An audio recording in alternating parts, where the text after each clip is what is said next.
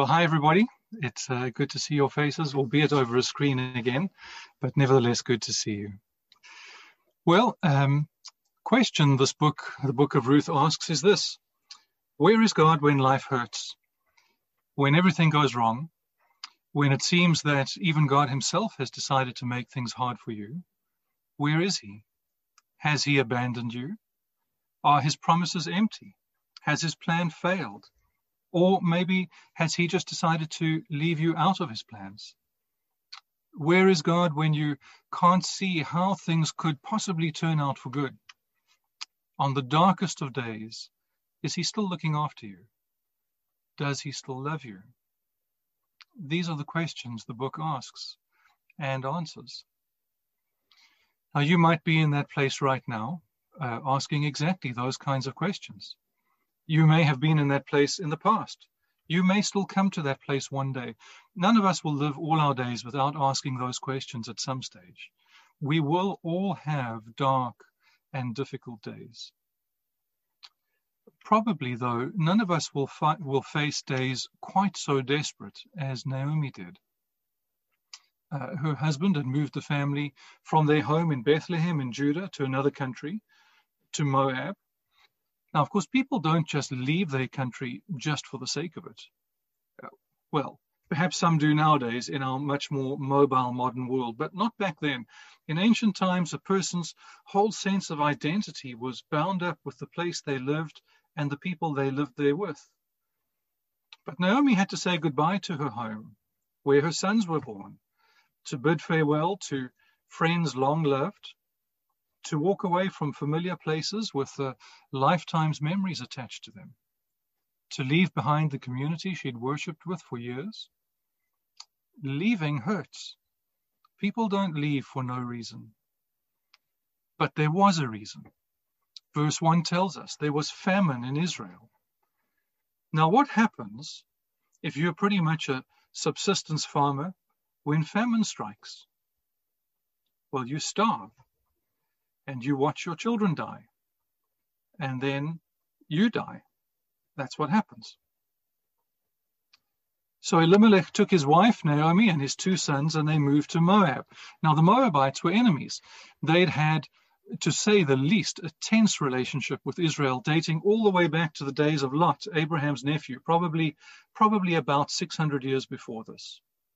And in recent times, Eglon, the king of Moab, had conspired with the Ammonites and the Amalekites, uh, other enemy tribes in the region, to invade Israel, to occupy Jericho, to oppress the people of Israel for 18 years. You can read about that in Judges chapter 3. The point is that Moab was not friendly territory. But that's where Elimelech took Naomi and their two sons. And that's where he died, leaving Naomi a widow in enemy land. And then, ten years later, her sons died, leaving her both widowed and without sons. Now, of course, that would be devastating for any woman, for any wife and mother in any country at any time in history. That would be devastating today. But we need to understand and to feel the situation as the writer of the book means us to. Remember, Naomi is in enemy land. Her husband is dead. Her sons abandoned the ways of God by marrying Moabite women, which Israelite men were forbidden to do, and then they died too. She has nobody to care for her. She's too old to remarry. We see that in verse 12. And in that society, at that time, a middle aged or older woman without a husband and without adult sons to provide for her had nothing. She was utterly destitute. There was nothing left to her no home, no husband, no sons, no property, no money, no community. She had become nothing and nobody. In the original Hebrew text, the second half of verse 5 says simply, The woman was left without her two sons and her husband. Not Naomi was left, simply the woman. This is the symbolic end of her descent into emptiness. And certainly that's how she felt empty and alone. Look at verse 13 at how she describes herself as one whom the Lord has turned against. And again in verse 21, as one whom the Lord has afflicted, upon whom the Almighty has brought misfortune. So that's the opening act of this drama. Naomi, whose name means pleasant, has been emptied. She's a refugee, bereaved, destitute, nameless. She has been reduced to simply the woman. The woman with no husband, with no sons, with no people, with no home, with no hope, and even with no name. Now, why has the author, he or she, we don't know who wrote the book, taken such care to flesh out the pain, the misery, the desperation of Naomi's circumstances? Well, to answer that question is to understand the central message of the book. And for that, we need to remember who the author was writing to.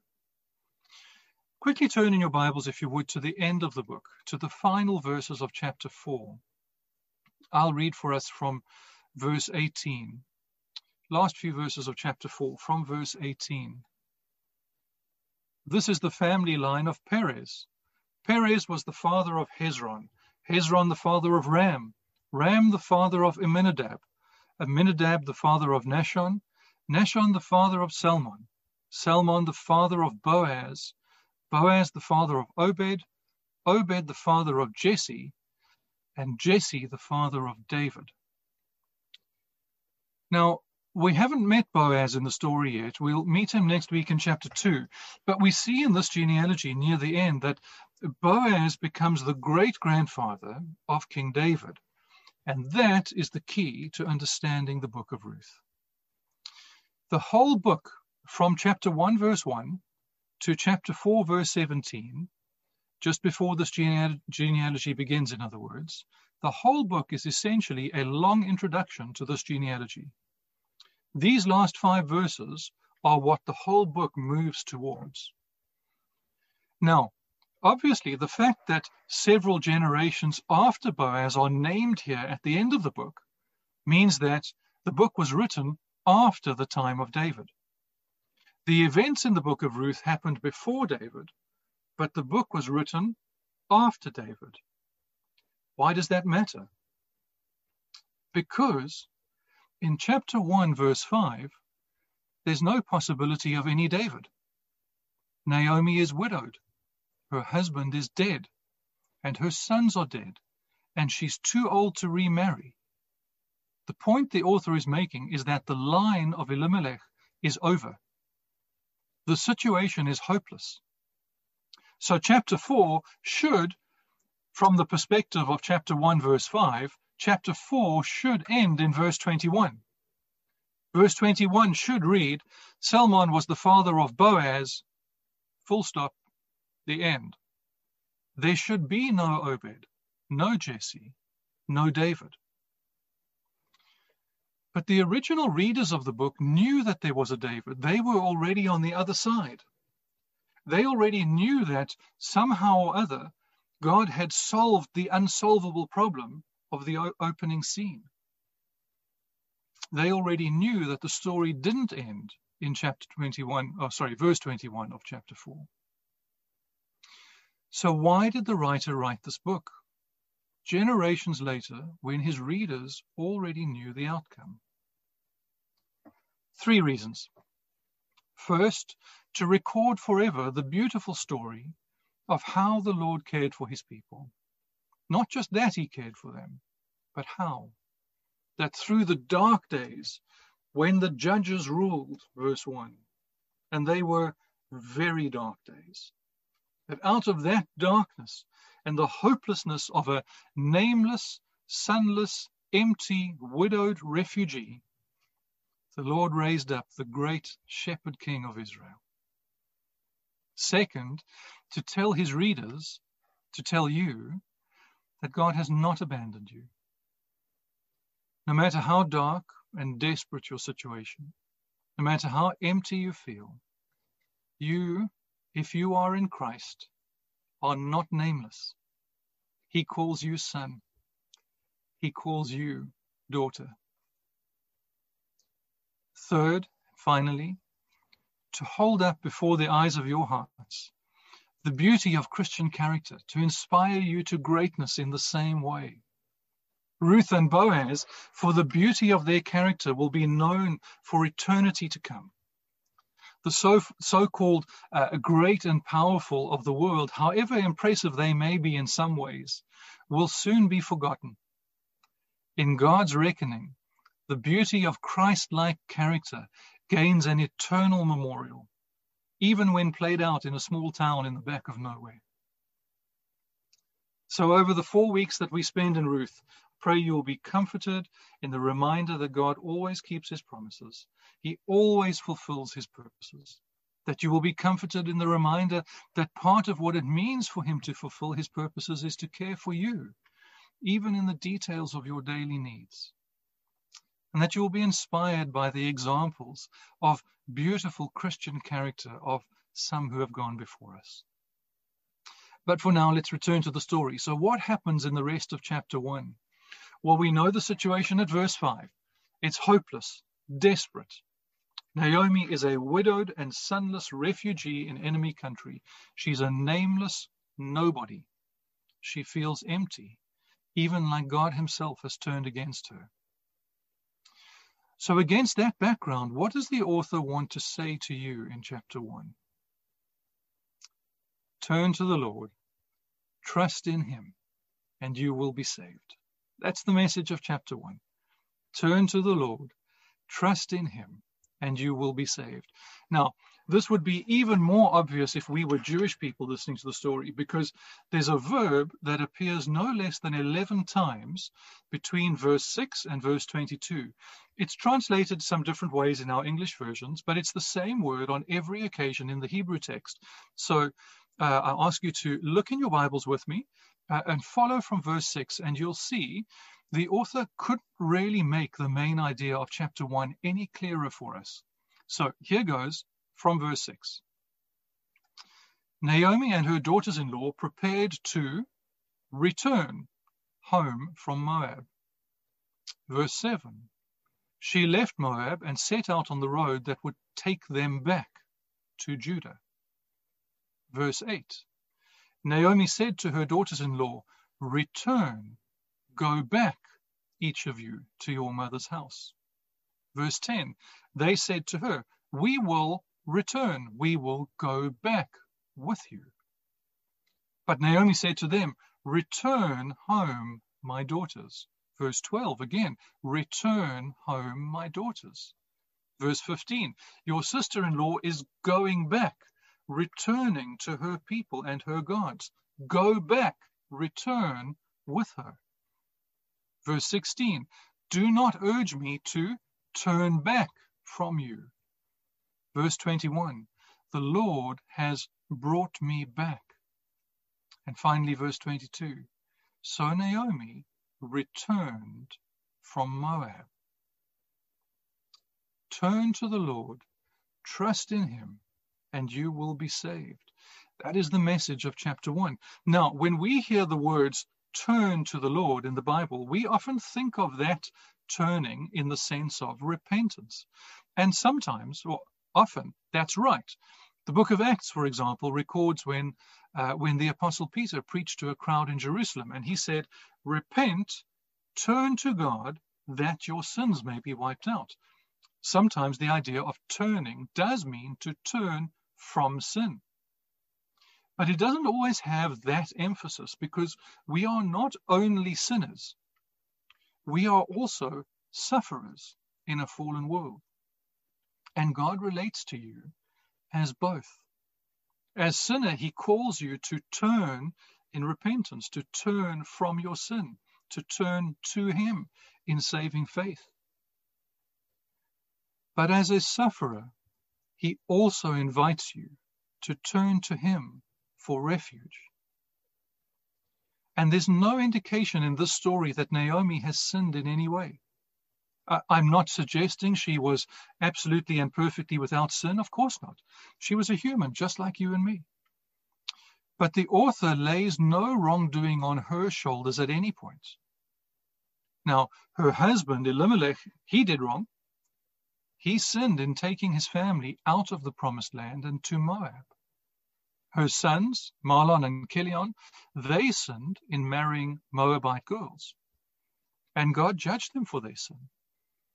But no sin, no wrongdoing is attributed to Naomi.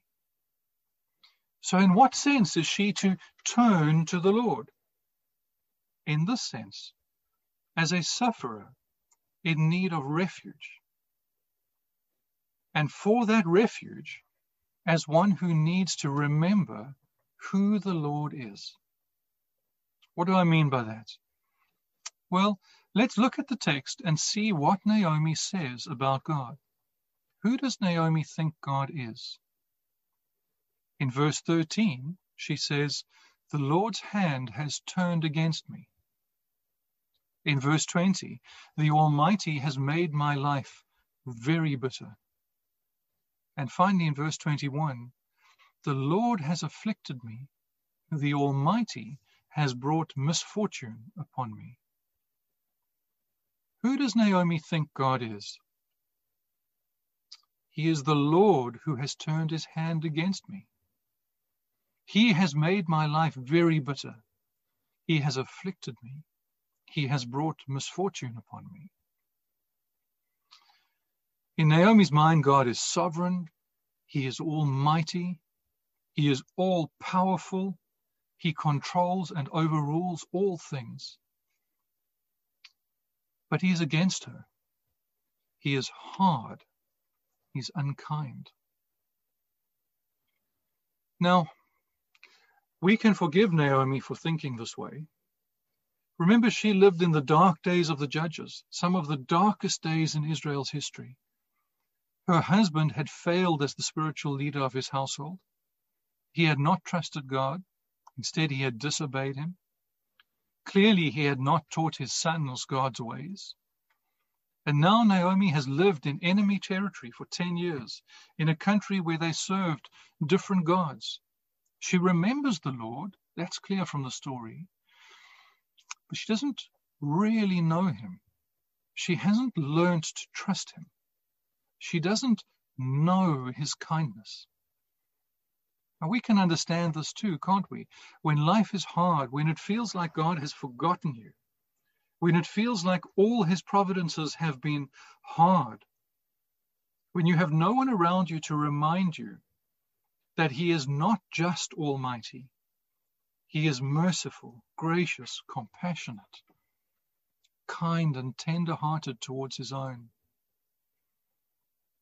One's heart can turn bitter. One's heart can turn cynical.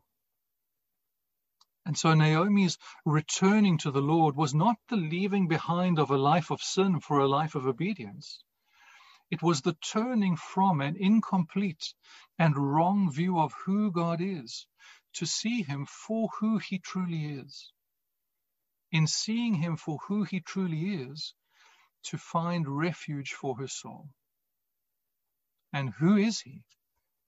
What does the author want you to see about who God is at this point in the story? Of course, there'll be more to see in the coming weeks, but what is God like in chapter one? Well, when we read stories in the Bible, we need to pay careful attention to what the author inserts into the story. What the characters say in the story is, of course, what they said. That's, in a sense, like journalism. The author doesn't make up the words of the character, uh, he reports them. But the author can insert himself, insert his own perspective, his interpretation into the story in any way he wants. He's not reporting his own speech. When the author speaks in the story as the narrator of the story, he or she is giving us their Holy Spirit inspired interpretation of the story. So we want to look very carefully for what the narrator says. And in this story, in the book of Ruth, the narrator only speaks directly about God twice in the whole book. We'll come to the second occasion uh, another day, but the first is right here in verse 6. Naomi heard in Moab that the Lord had come to the aid of his people by providing food for them. Now, there are three things we see about the Lord in this verse. First, he is the Lord who comes to the aid of his people. He comes. He visits. Elsewhere in the Old Testament, the same word is used to say that uh, this or that king mustered his troops for battle. The Lord comes to the aid of his people. He doesn't stay far removed in the heavens. He is the Lord who comes to help those he loves. To Naomi, whose soul was close to crushed by the hard providence of God, who had come to believe that God himself was against her. The narrator wants to say, But look, Naomi, he comes to your aid. Second thing to see in this verse the Lord came to the aid of his people by providing food for them. They were hungry from long years of famine, and the Lord fed them. The famine had served its purpose under the Lord's hand. It was his doing. And to the hungry, the Lord gave food. He gave what was needed for life. Do you remember what Naomi said in verse 20? I once was full, but the Lord has brought me back empty. Naomi had come to believe that the Lord is a God who takes.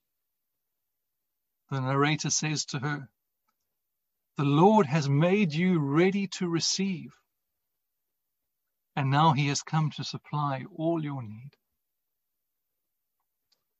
Third, the Lord sends word of His coming across the lands into enemy country to reach the ears and the heart of Naomi, to call her home to Himself. The Lord sends word. What does the narrator want Naomi to know about God, though, though she cannot yet see it from behind the veil of her hurt? The Lord God of Israel is the Lord who comes to the aid of his people, to give food to the starving, to give life to the dying. And he is the Lord who sends word of his coming to those whose hearts he has prepared, sometimes by bitter, hard providence, to receive life from his hand. Could the writer of Ruth possibly have known what wonders he foreshadowed in the story? More than a thousand years later, the Lord came again, but this time in the flesh, and made his dwelling among us. Could the writer have known that he would come to give not just bread for life, but as the bread of life, the right to become children of God? that he who came was himself the Word of God, who crossed not just lands into enemy territory, but space and time itself into a world that would reject and crucify him. All so that those whose hearts had been ready to receive him would have eternal life. And so, in words that are meant to sound like the sunrise after a long and dark night, the narrator tells us in verse 22 Naomi returned from Moab, arriving in Bethlehem just as the barley harvest was beginning. Naomi has come home to Bethlehem, which means the house of bread at the beginning of harvest season. But she hasn't come alone. With her, verse 22 tells us, was her daughter in law, Ruth the Moabite. Because the word of the Lord didn't just go to Naomi, the word of the Lord had gone to all whose hearts had been prepared to receive it, even to the people of Moab, enemies of Israel. And still today, the word of the Lord goes to all. The message of what he has done, the message that he came to give life to all who will trust in his name. But how will they trust in him unless they hear? How will they hear unless someone tells? Who do you need to tell, Christian, of what the Lord has done? Well, Naomi had told both of her daughters in law, both Orpah and Ruth, about the Lord.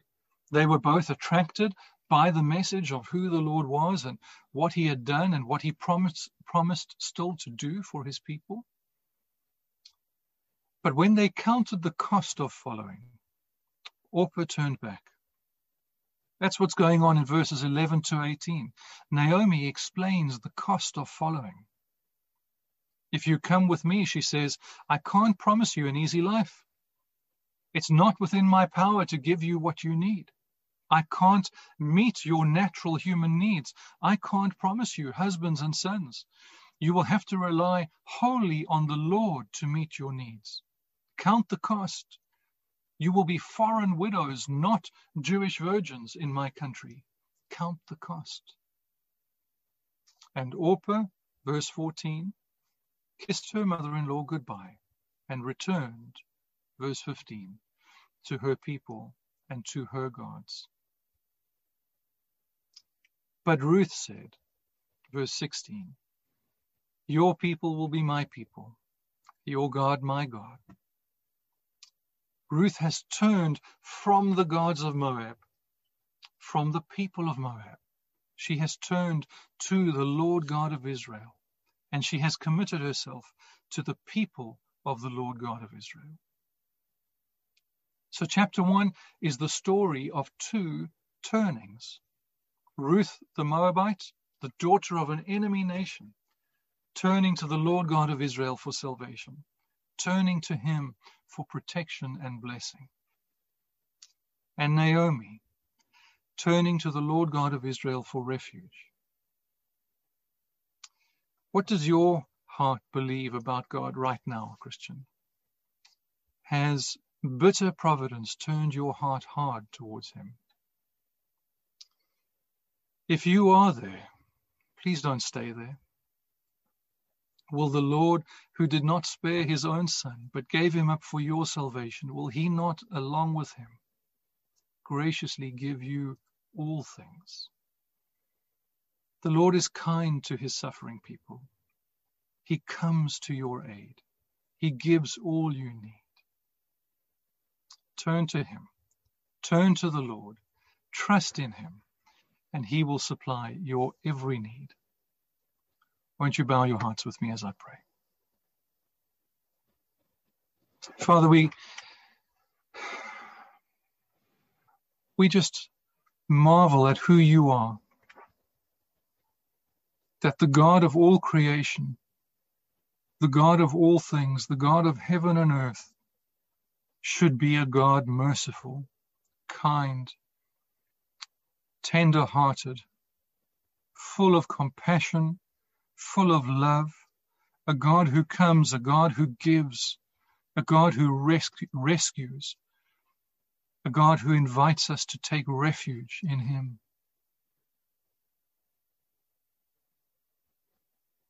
What a marvel, what a wonder. How our hearts rejoice in knowing who you are. Father, would you turn our hearts towards you, to trust in you, the God of our salvation. Amen.